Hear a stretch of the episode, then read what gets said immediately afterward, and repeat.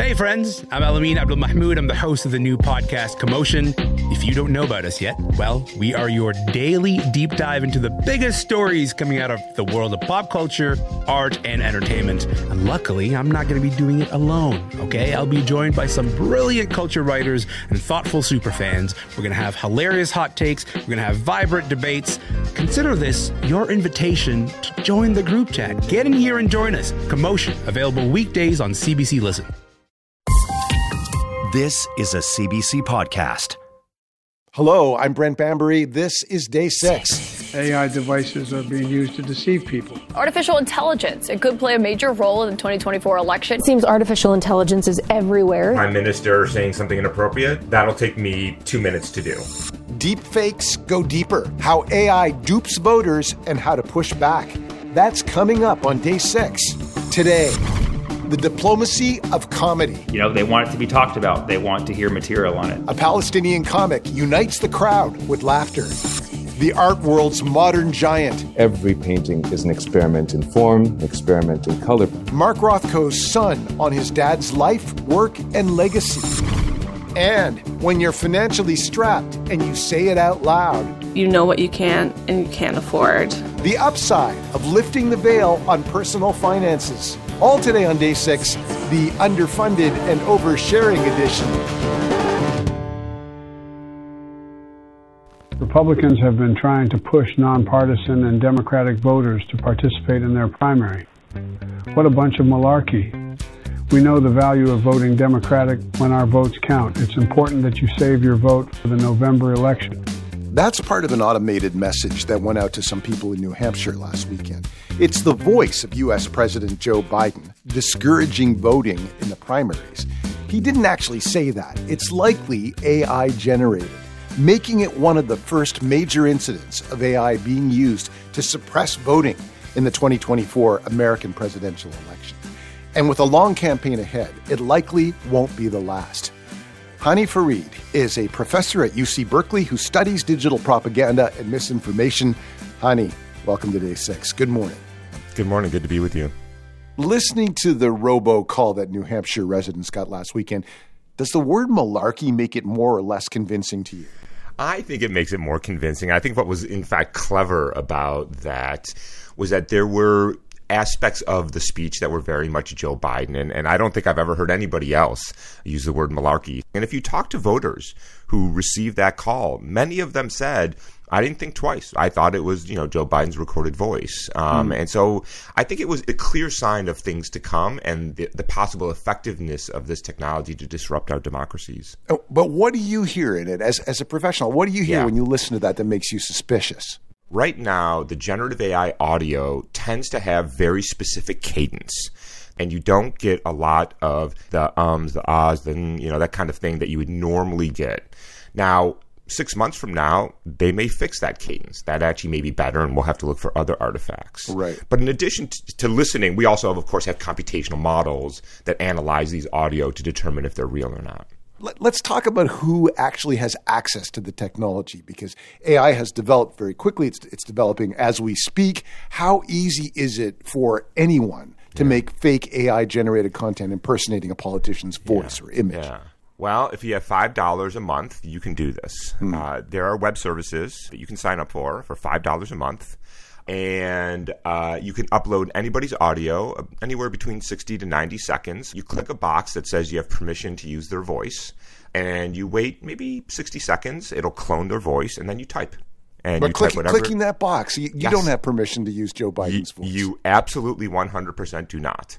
And that's sort of when we should talk about that, why a service would be created that would allow u- universal access to clone anybody's voice and then have no guardrails. So there's no semantic guardrails that say, well, you know, you probably shouldn't get the president of the United States to say this, or mm-hmm. you shouldn't be able to create uh, audio that is clear financial scams or frauds and so on and so forth. But there are no guardrails then what are the burdens that should be placed on? Let, us talk about the technology yeah. companies first. OpenAI, the company behind Chat GPT, yeah. published new policies last week, and they said they're not going to allow yeah. their technology to be used in campaigning or or in the spreading of misinformation during elections. Yeah. How effective do you think their policy is? Do you think that's enough? Well, I think it's a good start, but there's a couple of things you have to think about. First of all, there are some 70 elections this coming year with 2 billion people voting worldwide. Is OpenAI really going to be able to monitor 2 billion people voting and how their technology is being used in, in hundreds of different languages? Mm. Number two is there's a lot of tech companies out there, and there are plenty of services out there that are designed for nefarious purposes. And so we're only as good as the lowest common denominator here. Mm-hmm. Then, then, should there be regulatory barriers? Should there be laws? I mean, that yeah. it, it, feels like they would have to be pretty effective in order for them to go after stuff that's that, that that spreads as quickly as it does in social media. Yeah, and this is where it gets really tricky. Of course, is sure put the laws in place, create liability for companies, but at the end of the day, you know, two days before an election, somebody does this, what, you're going to litigate this two years later? I don't right. care. The election right. has been turned. So I think they're necessary, but I don't think they're sufficient. So I think we need the tech companies to do better, and we need education. We need people to start to understand the state of deepfake technology and how to get smarter about this stuff. But if the lies are effective and, mm. and if they move as quickly as, as they have in the past, yeah. then what is the damage that's being done to yeah. not only the electorate, but just to, to, to, the whole state of public trust yeah. by AI generated content? Yeah, the word trust is the big one here. So, what's happened over the last few years is an erosion of trust in institutions in the media, that's you, and in scientific experts, that's me. And when we erode trust in the very institutions that we need to reason about a complex and fast moving world, I think we as a society and a democracy are in a lot of trouble. Because what's going to happen is authoritarian regimes can rise when there is an erosion of trust. Because you say, no, you can't trust the media, you can't trust the experts, you can't trust the government, you trust me. And that is the ingredients you need for authoritarianism. And I think the other thing that happens here is that when you lose the ability to trust, you check out. You, you like, look, I, I can't reason about anything. I know what I know, and let's not let facts get in the way of that. And I think that's very dangerous for a democracy. Last month, Fox ran an ad that showed embarrassing footage of former U.S. President Donald Trump, and Trump dismissed it as AI. Yeah. Do you think that yeah. that's something that we're going to be seeing a lot of this year? This is called the liar's dividend. So we've been talking about how actual fake content can be harmful. But there's the other side of the coin is that when we live in a world where things can be faked, well, then the liars can say it's a deep fake. Mm-hmm. Um, and that's a very dangerous world. And we have seen that liar's dividend play out by Donald Trump, by politicians around the world, is when they do really get caught on a hot mic saying something inappropriate, they can claim it's fake. And that, I would argue, is maybe even more dangerous. Right, but that's when that's when the scientists like you come in, right? Yeah. You and your students analyze the that's content, right. and and is there a way scientifically to be actually sure if you have the content available to you, if you yeah. have the digital file, yeah. that you're dealing with something that's been created by a machine? The answer is yes and no. Like we've gotten pretty good at analyzing audio, images, and videos. And when we find evidence of manipulation or alteration or generative AI, we can usually say something fairly definitive. Now, whether people believe us, whether we can get that those facts out fast enough to cut off the lies is a different question. What scares me and what worries me is that by the time something hits my desk, it's gone around the world 20 times, right. and millions of people have typically already seen it. And so by the time I fact check it, it's a good postmortem, but it may be too late in some ways because millions of eyes have already been set on that content. Is there could there be an upside to this in that the rest of us, the people who are mm-hmm. just trying to absorb information, can now have some skepticism about everything we hear, and maybe that's a good thing when yeah. it comes to politics. It's a good thing, but it could also go too far. I want a healthy amount of skepticism that when you are seeing things online, slow down, do a little bit of research. If it sounds too good to be true, it probably is. Check your biases at the door. But that's where the, I think the education has to be very nuanced. That, look, these are the things that are possible today.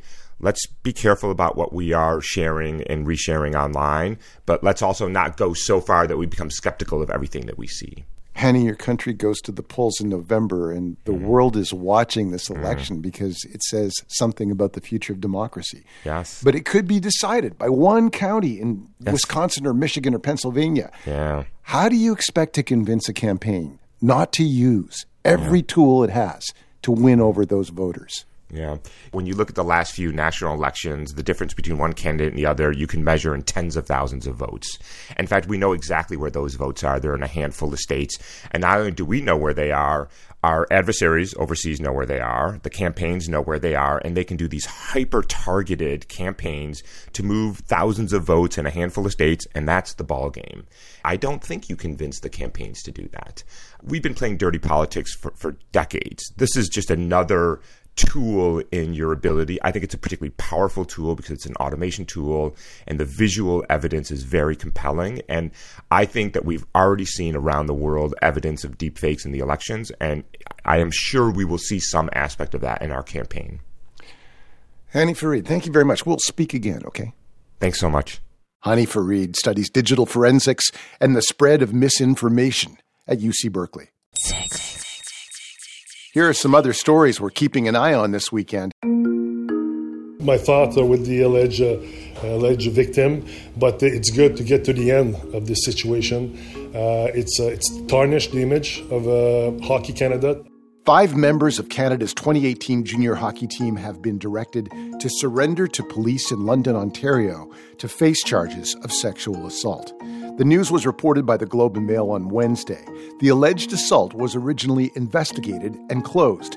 The investigation was then reopened in 2022 after Hockey Canada settled a $3.5 million lawsuit with the alleged victim. That news shook the hockey world, led to the resignation and rebuilding of the Hockey Canada board, and raised serious questions about the culture of junior hockey. London police say they will hold a news conference on February 5th to provide more details in the case. And we have credible evidence of the links between Indian agents and the assassination of two Pakistani nationals on Pakistani soil. Pakistan's foreign secretary dropped a bombshell this week alleging that India is responsible for the assassination of two Pakistani citizens in Pakistan. He went on to say that the killings followed a similar pattern to recent cases in the US and Canada. In September, Prime Minister Justin Trudeau publicly linked Indian intelligence agencies to the death of Canadian Hardeep Singh Nijjar. In November, U.S. officials charged an Indian citizen in an alleged plot to assassinate a Sikh separatist on American soil. India has denied the accusations.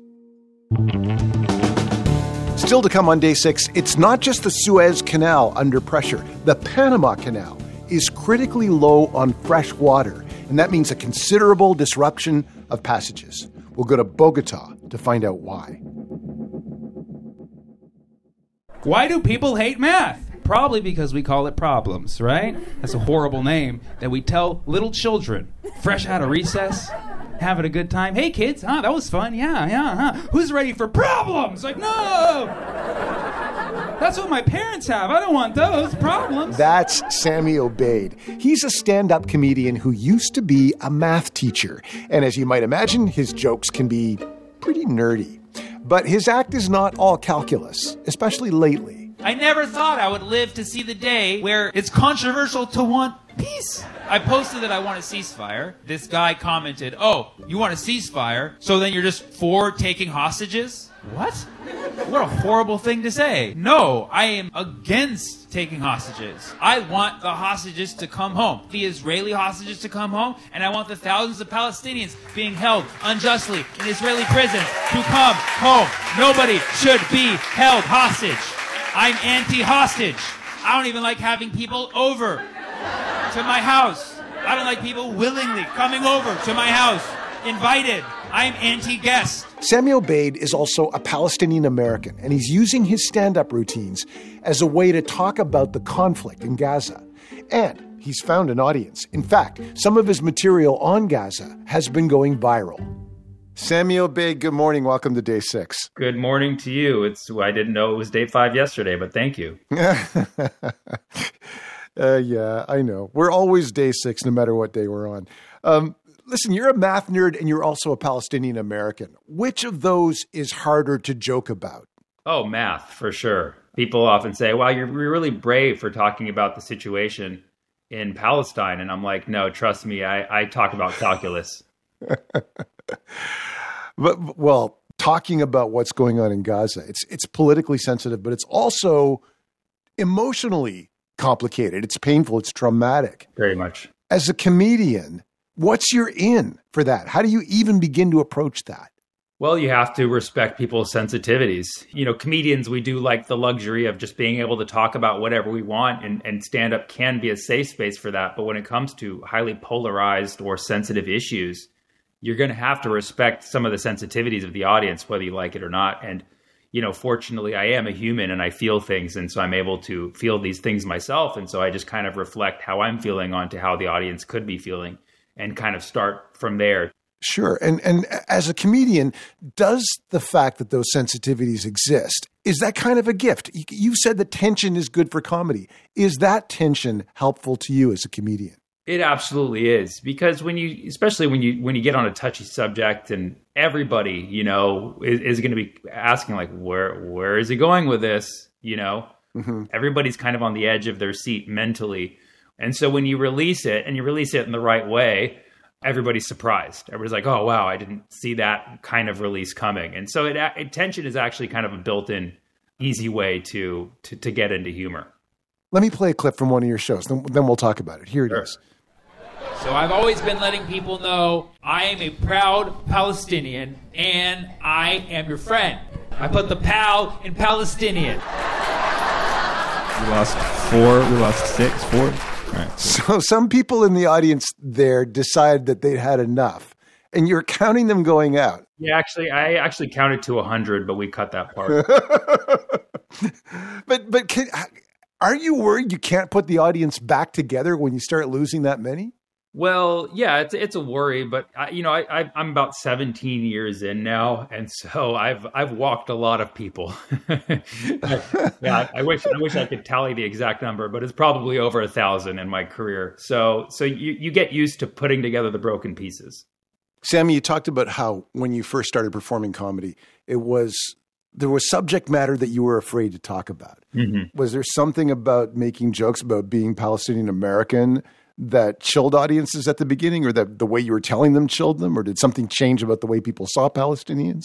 Uh, well, I definitely changed the tone of my humor because, you know, it, admittedly, it was it, when I started doing it, it was a bit apologetic. It was kind of like, "Hey, I'm Palestinian and I'm friendly." Like that's kind of where the Pal mm. Palestinian joke came from. Mm-hmm. I felt like I had to disarm myself, which, looking back, like, that's ridiculous. Like no one should have to do that. You should be proud of who you are. But at the time you know, just bringing up being Palestinian in, the mid 2000s was a politically charged statement, and and the perception of Palestinians had not been the greatest growing up here in the states. So yeah, so I felt like I had to kind of disarm it, and now it's a little bit more unapologetic. But you know, if you find yourself endearing to the audience and you do self-deprecating humor, they're always going to jump on board. No matter yeah. what you say. And, and you said that when political comedy works, you divide the audience, and then if you're good enough, yes, you pull them back together, which sounds kind of like Moses. It sounds like you're Moses when I, you say that. I, yes, I, uh, that's how I like to see it. I'm, I'm, I'm parting, I'm parting the sea. C is for crowd. so your posts now, Sammy, are going viral and they are resonating with people. Are there responses that you've gotten that stand out to you? Yeah, I, you know, the most heartwarming response that I've had throughout this whole these whole last few months is people are saying things like, I haven't laughed in three months, or I've been crying for the last five weeks straight, and seeing your joke finally made me laugh and cheer up. Like, that's enough. I don't think I'd really heard that ever in my career about anything. And that's like the highest compliment I could ever ask for. You had a short break in touring after October 7th. And then about 10 days after that, you had shows scheduled and you were back on tour. What have you noticed in the audience since October 7th? Is there a change in the way that they respond to your material? Yeah, well, it's, I mean, it's even evolved since October. You know, I, I, would say in those first few weeks after, a lot of people didn't even come out to shows. You know, a lot of people were like just too depressed to come out or, you know, like just scared that things were going to be too political. But now I'd say people are like, they want to, you know, they want it to be talked about. They want to hear material on it. So, does it, yeah. do you ever worry that something that enormous and unresolved can kind of take over the act? A- absolutely. Um, yeah, and and and it has. Um, uh, however, a lot of people are like specifically coming to hear about it, so I I just feel like I am still kind of like giving the audience what they want. Although I will say there was people who bought tickets to my show like months prior who were like more into like the math jokes. Uh, and uh, yeah, I've, I've, I just never disappointed people by not talking about math enough. uh, let me let me play another clip from YouTube. Listen to sure. this. Every time you hear the devastating news coming out of Gaza, you hear this many thousand people have been killed, and this many of them are women and children. Every time, and this is horrible. Women and children are getting killed, and also, do we not care about men anymore? Do we just stop caring about men? Where are you at, Jordan Peterson? I'm here to say that Palestinian men matter, okay? There is nothing wrong with being a Palestinian man. I tell myself this in the mirror every morning. There is nothing wrong with being a Palestinian man. If you watch the videos coming out of Gaza, every time a bomb drops, you see a neighborhood of Palestinian men rushing to the scene, moving giant rocks, lifting bodies from the rubble and carrying them to safety. All while wearing sandals. Open toe. Open toe. The fear- There's a lot in that in that that series of jokes that you just told. When I watch the clip, there's what looks like a Palestinian man sitting in the front row. Mm-hmm. And as you're talking about having empathy for Palestinian men, he appears to be crying. So, you know, there's an emotional reaction to that joke because you are talking about bringing empathy to someone that's not necessarily recognized during this crisis. Yeah. But what does it feel like when you're you're a comedian? You're supposed to make people laugh. You might be making them cry instead. Right. Well, I will say that's the last time I invite my dad to the show. But um, but but in, in all honesty, yes, I do get a lot of people coming to the show and crying, and and I'm you know, thankfully, I do believe that they're they're releasing tears of you know a lot of mixed emotions. Um, nobody has complained that like, oh, I ended up just crying instead of laughing. It was more like usually like I didn't know I could cry and laugh at the same time. It, it's it's like a, it's like a new way of laughter that I'm actually now experiencing huh. with crowds and and uh, and and you know I think it's good for us. So I'm I'm I'm riding with it. You mentioned that the math nerds wish that you were still telling math jokes, but what about you? Would you rather be telling math jokes? well, I tell people, hey, I, I say, you know, this is something I've been talking about for years, and yeah, I'm, I'm good at writing jokes about it, but I don't want to be talking about this. I would, I, mm. I wish that we could just have, you know, peace and solutions in this world, and, and that I could just go to talk about going back to talking about math, and even if that means that, uh, you know, half the crowd's going to leave, I, I would rather have peace and math than uh, than have to be talking about this. You know, it would be nice to be going back to linear algebra again a little bit. Sammy, have fun in Vancouver. Thank you very much. It was great to meet you. Thank you so much, Brent. I appreciate it. Sammy Obeid is a Palestinian American stand up comedian and former math teacher. He's playing a show in Vancouver tonight, January 27th, and on April 20th, he'll be in Toronto.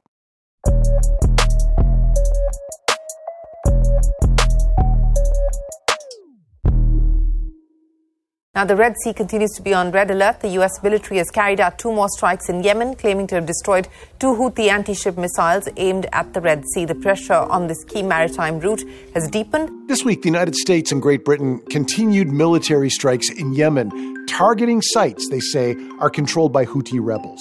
For the past three months, Houthi forces have carried out dozens of attacks on vessels around the Red Sea, and they're causing a major disruption to the Suez Canal one of the most important shipping routes in the world. The volume of shipping that goes through the Suez Canal has declined. So, compared to a year ago, um, the volume of shipping that is currently transiting the Suez is roughly half.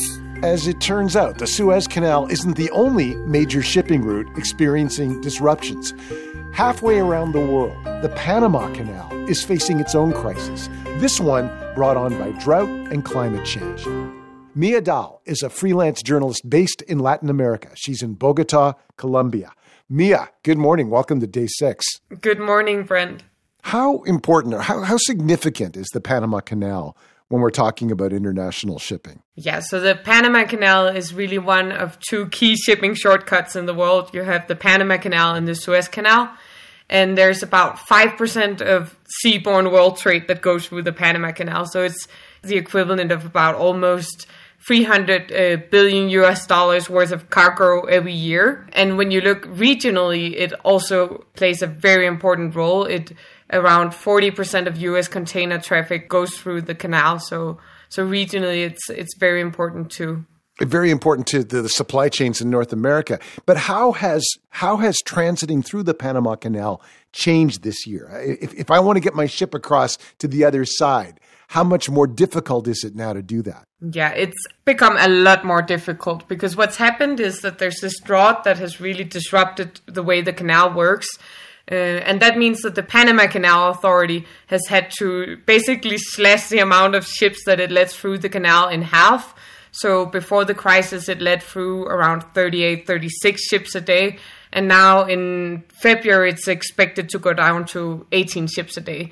Um, and that means that when shippers are thinking about what to do, they can either wait in line or they can wait to skip the queue or they can reroute uh, through much, much uh, more difficult routes. Right. So, so the, the, the, cost to, to, to shippers is, is enormous if they decide they're going to skip the, the, the Panama Canal route. But why is it important for fresh water to be available in Panama for the canal to function? That's basically because of the way the Panama Canal works is that it uh, has these nearby reserves that leads fresh water into a set of locks that are then used to like lift and lower ships through the canal. Um, and to do that, the canal needs massive amounts of water. It takes around uh, 52 million gallons of water to just let a single ship through. To put that into perspective, that's around 80 uh, Olympic sized swimming pools, or the equivalent of what half a million Panamanians would uh, consume in a in a day. So it's massive amount of uh, fresh water that it takes to you know uh, lift and lower these shifts, uh, and that fresh water basically goes right out into the ocean. And the rainy season in Panama is is is April to November, but how much less precipitation was there last year compared to previous years to to refill the reservoirs and lakes? It's been a lot less. Panama is usually a very rainy country, one of the most rainy countries in the world.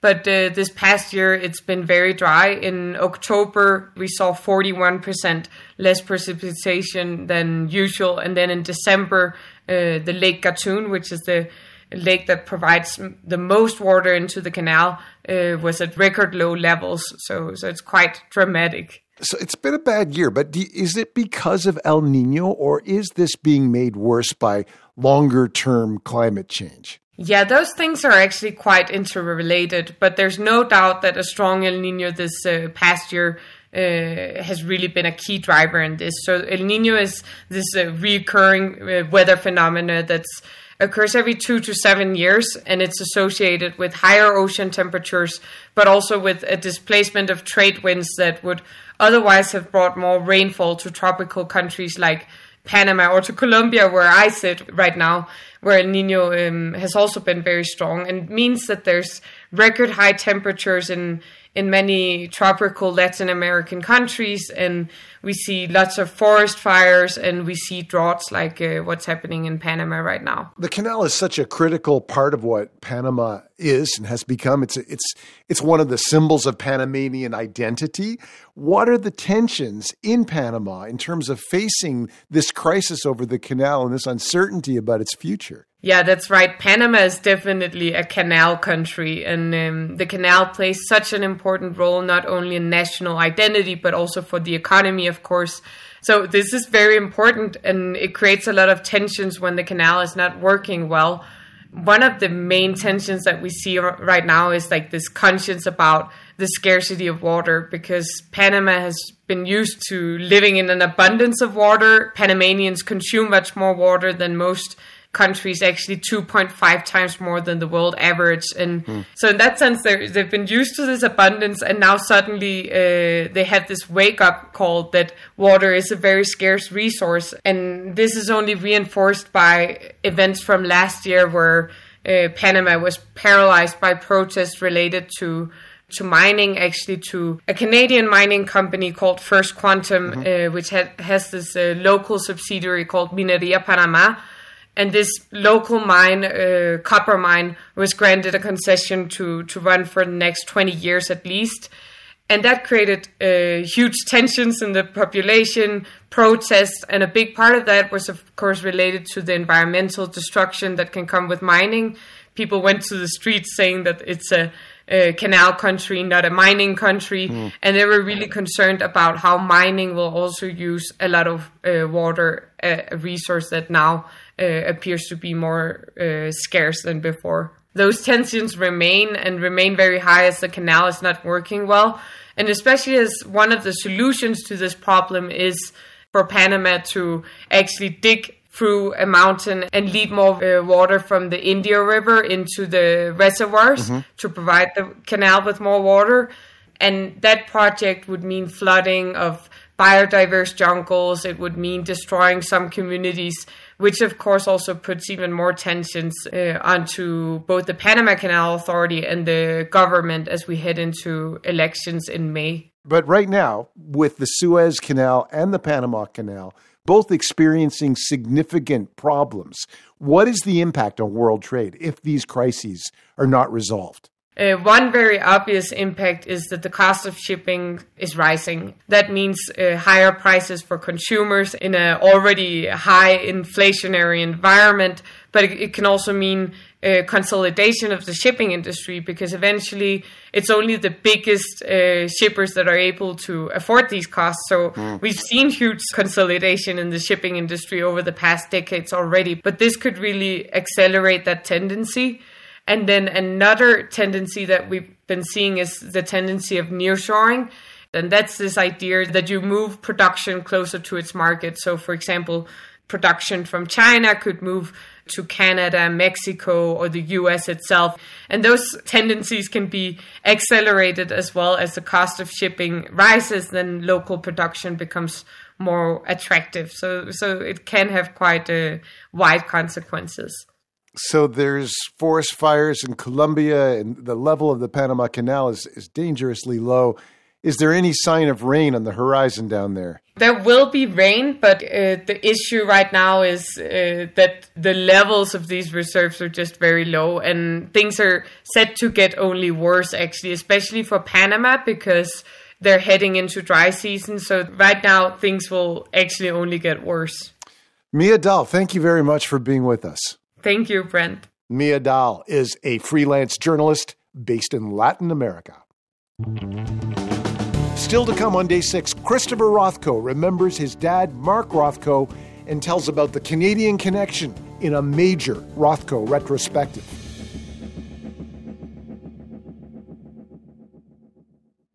Uncover from CBC Podcasts brings you award winning investigations year round. Infiltrate an international network of neo Nazi extremists. He ranted with racist language. Discover the true story of the CIA's attempts at mind control. Their objective was to wipe my memory. Or dig into a crypto king's mysterious death and a quarter billion dollars missing. There are deep oddities in this case. With episodes weekly, Uncover is your home for in depth reporting and exceptional storytelling. Find Uncover wherever you get your podcasts.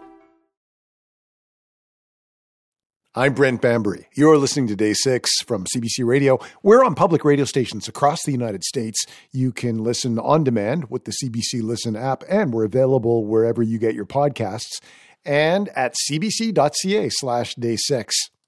Loud budgeting is a new concept I'm introducing for 2024. It's the opposite of quiet luxury. It's not, I don't have enough, it's, I don't want to spend.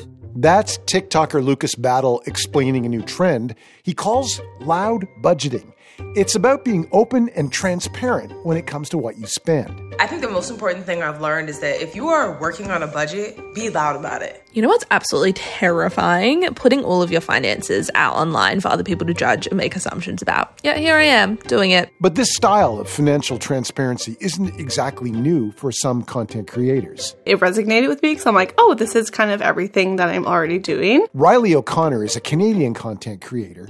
She came across loud budgeting after she'd already built a following by sharing videos of what she calls her unesthetic and budget friendly life.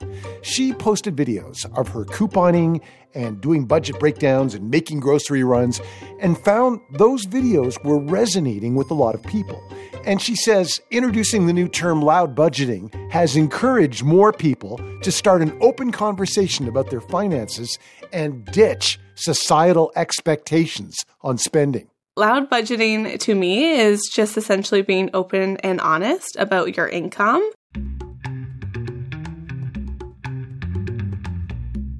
And I like to kind of say on TikTok, and my followers like to say as well, um, acting your pay wage. it's not trying to live a life that you know is not really attainable for you. So, looking into our finances and seeing where we can save some money and where we can maybe spend a little bit extra, changing our habits around. And that's just why I like to share it on TikTok because people can relate and it just builds a sense of community and a safe space for myself and others. Live a humble life, and I know that sounds cliche, but welcome to the honest side of TikTok. I love my job, but it's definitely not the best paying job out there. I cook most of my meals at home, and I love it. I experiment with new. Essentially, I was just scrolling around TikTok and I couldn't necessarily relate to a lot of the larger creators on TikTok. So I just said, I'm just going to show my life as an underpaid early childhood educator and what that kind of looks like. And my first video was just a little $20 outfit haul. And after I posted that, it kind of just went viral within 24 hours. And I thought, oh, I can't believe this is resonating with people. So I just continued to film the things that I do day to day as a regular, as I like to say, budget friendly girl. There's a couple discount grocery outlets around me that I started to post at, and everyone was saying, Oh, I wish we had those here. These should be everywhere. Even if they make less than me, even if they make more than me, there's things that they can relate to.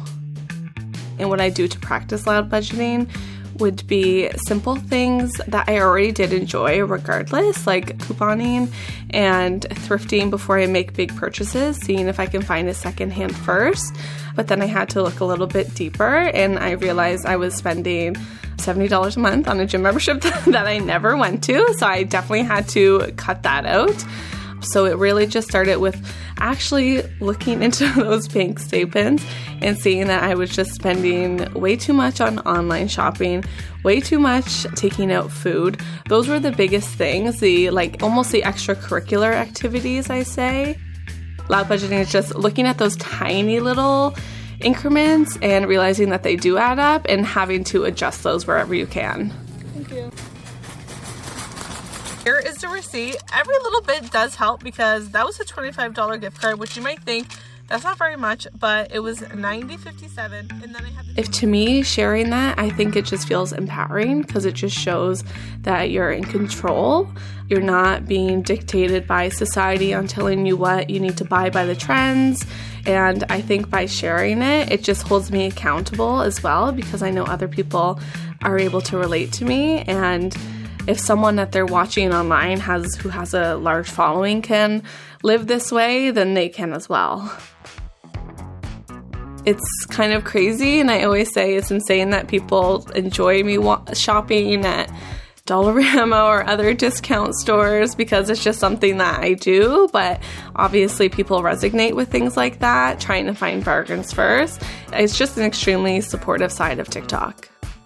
I think people practicing loud budgeting have a lot to gain, holding themselves accountable, the confidence, not having that burden on their shoulders to be someone that they're not anymore, and just living true to themselves, being open, honest with your family and friends when it comes to Christmas. It takes that entire pressure off um, because you know what you can and you can't afford. I think it really just comes with having a huge burden off of your shoulders. You're not trying to live up to anyone. You're not trying to live a life that's not yours. You're not pretending anymore. You're your full self. And when you're transparent about that, you don't have anything to lose.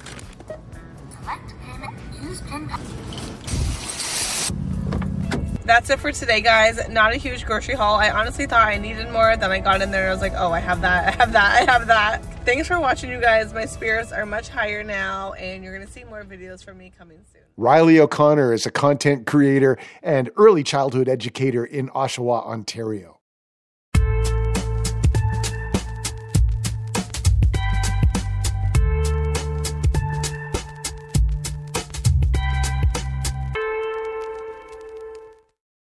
Number one, White and Red by Mark Rothko. Uh, I think the first thing you have to discuss is its imposing size. Um, so when I'm standing in front of it, relatively close up to the surface of the painting, as Rothko uh, intended it, it completely fills my field of vision. Uh, the painting is is immersive. It's really quite uh, an emotional experience. That's Adam Welsh, Associate Curator of Modern Art at the Art Gallery of Ontario. He's talking about American painter Mark Rothko's number one white and red 1962. It was acquired by the AGO the same year it was painted, a little over 60 years ago. The ground of the painting is black. It's quite uh, matte, and on this black ground are floating three rectangular shapes, and these shapes are stacked one on top of the other. And the top shape uh, is white, the middle, which is the largest, is red, and then the bottom rectangle is brown. Um, there's something kind of mysterious or almost magical about how these shapes appear to float against this black surface. That painting, number one, white and red, 1962, is currently in Paris as part of a huge Rothko exhibition being held by the Fondation Louis Vuitton. The exhibition runs until April. It includes 115 Rothko paintings. It is one of the most comprehensive Rothko exhibitions ever staged. Christopher Rothko is Mark Rothko's son and one of the co curators of the exhibition. Christopher Rothko, good morning. Welcome to the program. Good morning. Very happy to meet you, Bren. What did it mean for you to see your father's number one white and red, 1962, make the journey from the Art Gallery of Ontario to the Fondation Louis Vuitton exhibition in Paris? When we began planning this exhibition nearly five years ago, this was immediately one of my priorities. Uh, I had seen it only in storage in the AGO. I had never seen it on the wall, just through, uh, I think, bad luck with the timing of my visits to Toronto. But it had always um, held a very special place, not just in my uh, heart, but in my imagination of how spectacular uh, it could look uh, amongst its cousin Rothkos in an exhibition. And, and indeed, it um, it's the first thing you see when you walk into the room of uh, works in the 1960s, and, and, it's very hard to leave that spot. As soon as you walk in, it just commands your attention and, and, and draws you in. And what is your personal relationship with it? Because you've said it's among your favorites. My father's paintings in the 1950s, which are tend to be uh, brighter in color, uh, or lighter in color, I should say, because they're never truly bright, but um, they are often better known. But I actually think his greatest paintings happen in the 1960s people think that he uh, has sort of a formula of two or three rectangles and he puts different colors together and there you have a Rothko. But in fact, I've come to appreciate over the years how every painting is an experiment in form, an experiment in color, but particularly in materials and communication. Mm. And this painting, although nominally dark because the background is a deep, deep, like 82% cocoa chocolate uh, with another brown rectangle, but it has a, a brilliant red and then this mysterious white rectangle at the top and the, the luminescence of this painting is remarkable. It sort of speaks to that sense uh, from out of darkness uh, comes the light. I just find it tremendously moving. I find myself really, as I said, transfixed every time I, I step in front of it. Well, the AGO appear to be delighted that it is part of this earth shattering show in Paris. And you, you mentioned that the, the, show took five years to put together. How close is the exhibition to what you imagined it would be or, or could be when you first started working on it? Uh, when I first started working on the exhibition, I, I had thought that we might do uh, something more modest, and I was informed by my uh, co-curators and colleagues at the Fondation Louis Vuitton that they always install the entire museum when they are doing an exhibition, and I, huh. Uh, I thought that was very exciting, but I was frankly um, concerned that we would get uh, more than hundred paintings. But in fact, uh, a lot of perseverance and goodwill from both museum and museum partners and private collectors has brought not just a remarkable group of paintings, but a lot of paintings that no one will have seen before, particularly Europeans. I, I was very intent on finding paintings from uh, less traveled places. Uh, I wanted to make sure that this was really a complete refresh for viewers who may have seen other retrospectives uh, with a lot of the same paintings. And uh, no, I wanted them to get a whole new idea of what Rothko could be. And what is it like for you? Have you ever been surrounded by so many of your father's major works? I've been surrounded by uh, this many before and other exhibitions that had fabulous works, but I do think there's a special alchemy uh, that happens gallery by gallery. If you go to the Fondation Louis Vuitton, it is uh, a series of separate galleries. Mm-hmm. So it's a journey between spaces, and each one has its own unique story to tell. and each one is remarkably powerful. And I, I, understood this midway through the installation process when every morning I would come in and a different gallery would be my favorite, and a different one I would be convinced had the most uh, the most to say. And I recognized that in each one uh, we had uh, managed to collect works and install them in a way that um, just gave them absolutely full voice and the greatest uh, possibility of communicating with the viewer. Christopher, there's music in, in some of these galleries, a blast of Mozart in, in one of them. As co curator, why music and why Mozart? So uh, I lost my father at a very early age. I was only six years old, but uh, and we never really discussed painting. Although he set up some paper for me to mess around with in his studio, but but uh, from the earliest moments, I mean, literally from like the age of two, we were talking about music, and he was playing music for me. It was something that clearly affected him on an emotional level quite a bit. Uh, he has a famous quote that he wanted to raise art to the level of poignancy of music and poetry. Mm-hmm and music is really what um, you know, sort of captures our innermost selves, the things that we can't put into words. And I, I think that's really what he's trying to do in his painting.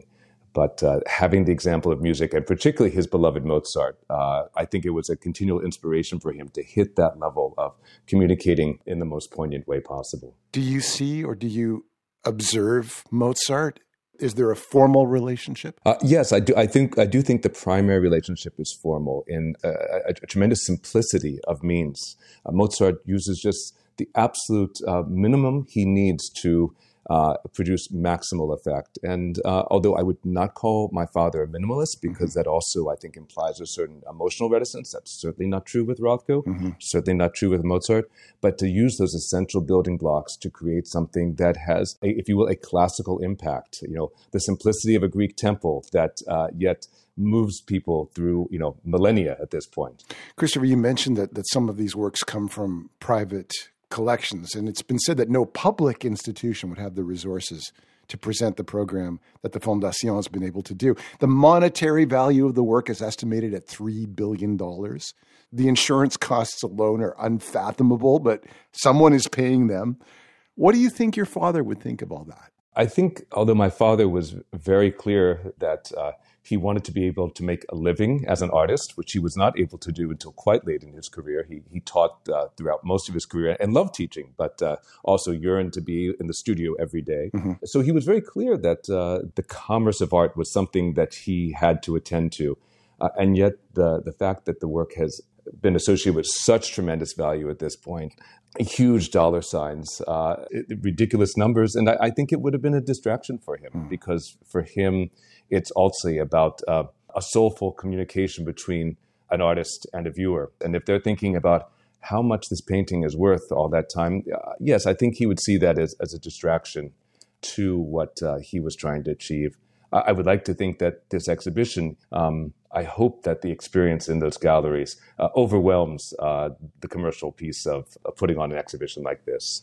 Well, he, he was quite articulate about the way he wanted his paintings to be presented and, and even the way that they should appear in a gallery, was he not? Yes, he was very um, conscious that his works, because they were on one level so simple, uh, could very easily be reduced to wallpaper. And he was conscious of what uh, what sort of um, techniques in installing the work would give them maximal impact on the viewer. So he always wanted them hung low. They're not an icon. Mm. They're not a trophy on the wall. They're something that the viewer should confront face to face. It's always an interaction he's looking for.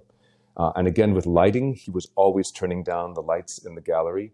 He wanted them to glow from within rather than be shined on from without um, the magic really happens because there is this uncanny incandescence that comes from within the works. You've mentioned uh, now in the interview that, that you were six years old when your father died and that music was one of the bonds that you had between you, but your sister Kate was 19 when he died.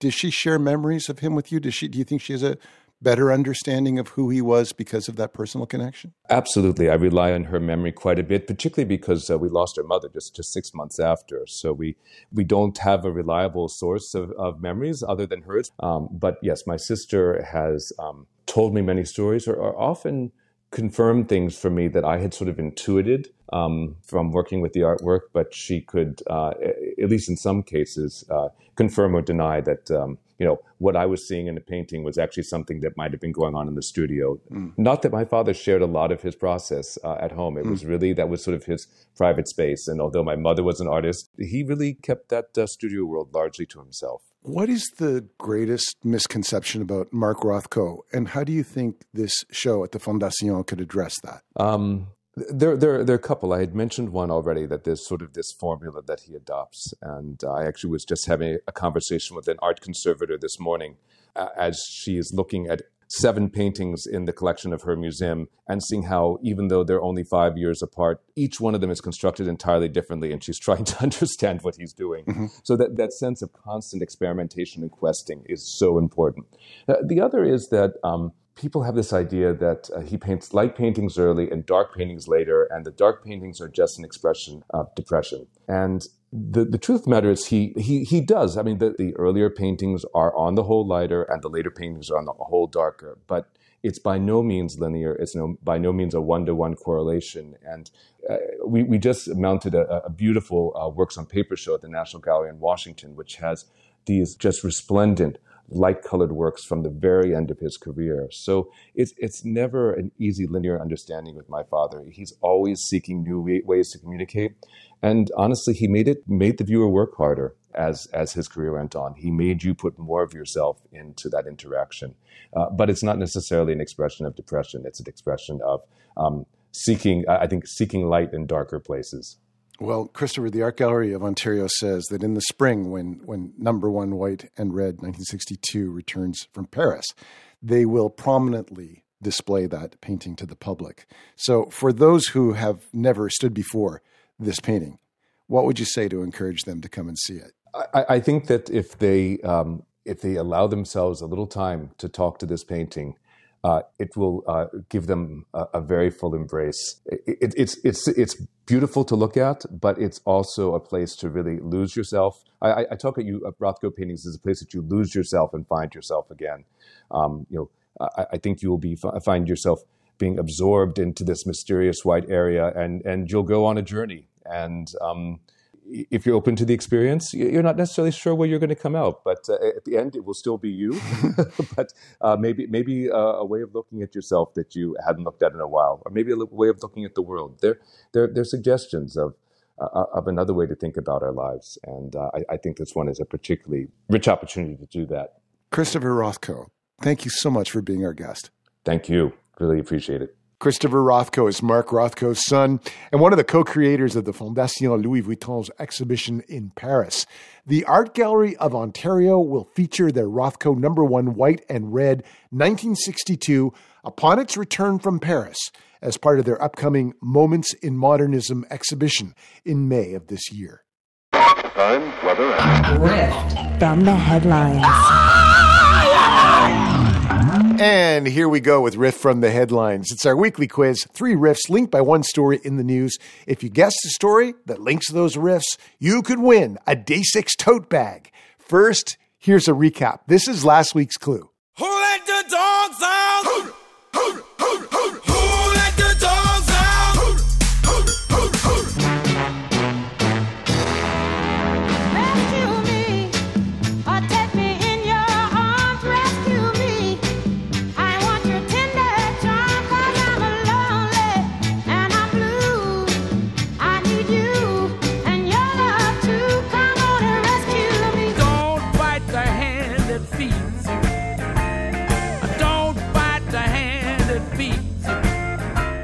Bryan and Don't Bite the Hand That Feeds You, Fontella Bass with Rescue Me, and the Baha Men with Who Let the Dogs Out.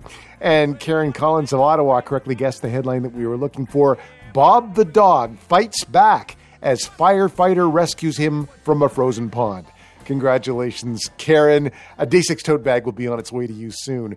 Don't bite the mailman. Now, here's this week's clue. Just like butter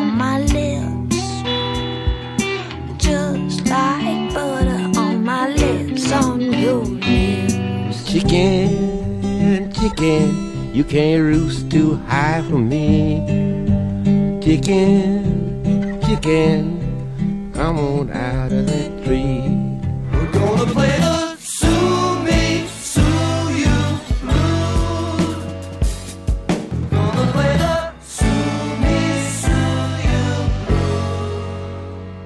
Looking for the story that connects those riffs. Email us your answer, put riff from the headlines in the subject, and send it to day6 at cbc.ca. Please include your mailing address. One right answer will be picked at random. The prize is a day6 tote bag.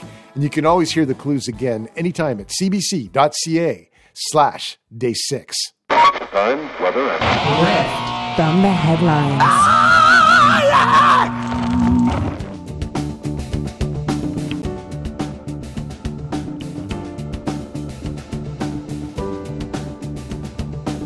And that's our show for this week. Day 6 was produced by Lori Allen, McKenna Hadley Burke, Sarah Melton, and Pedro Sanchez. Our intern is Ishita Chopra. Our senior producer is Gord Westmacott. And I'm Brent Bambury. It's one day to Finland's presidential election, two days till Canada's parliament resumes sitting, and seven days till we meet again on day six. What a bunch of malarkey.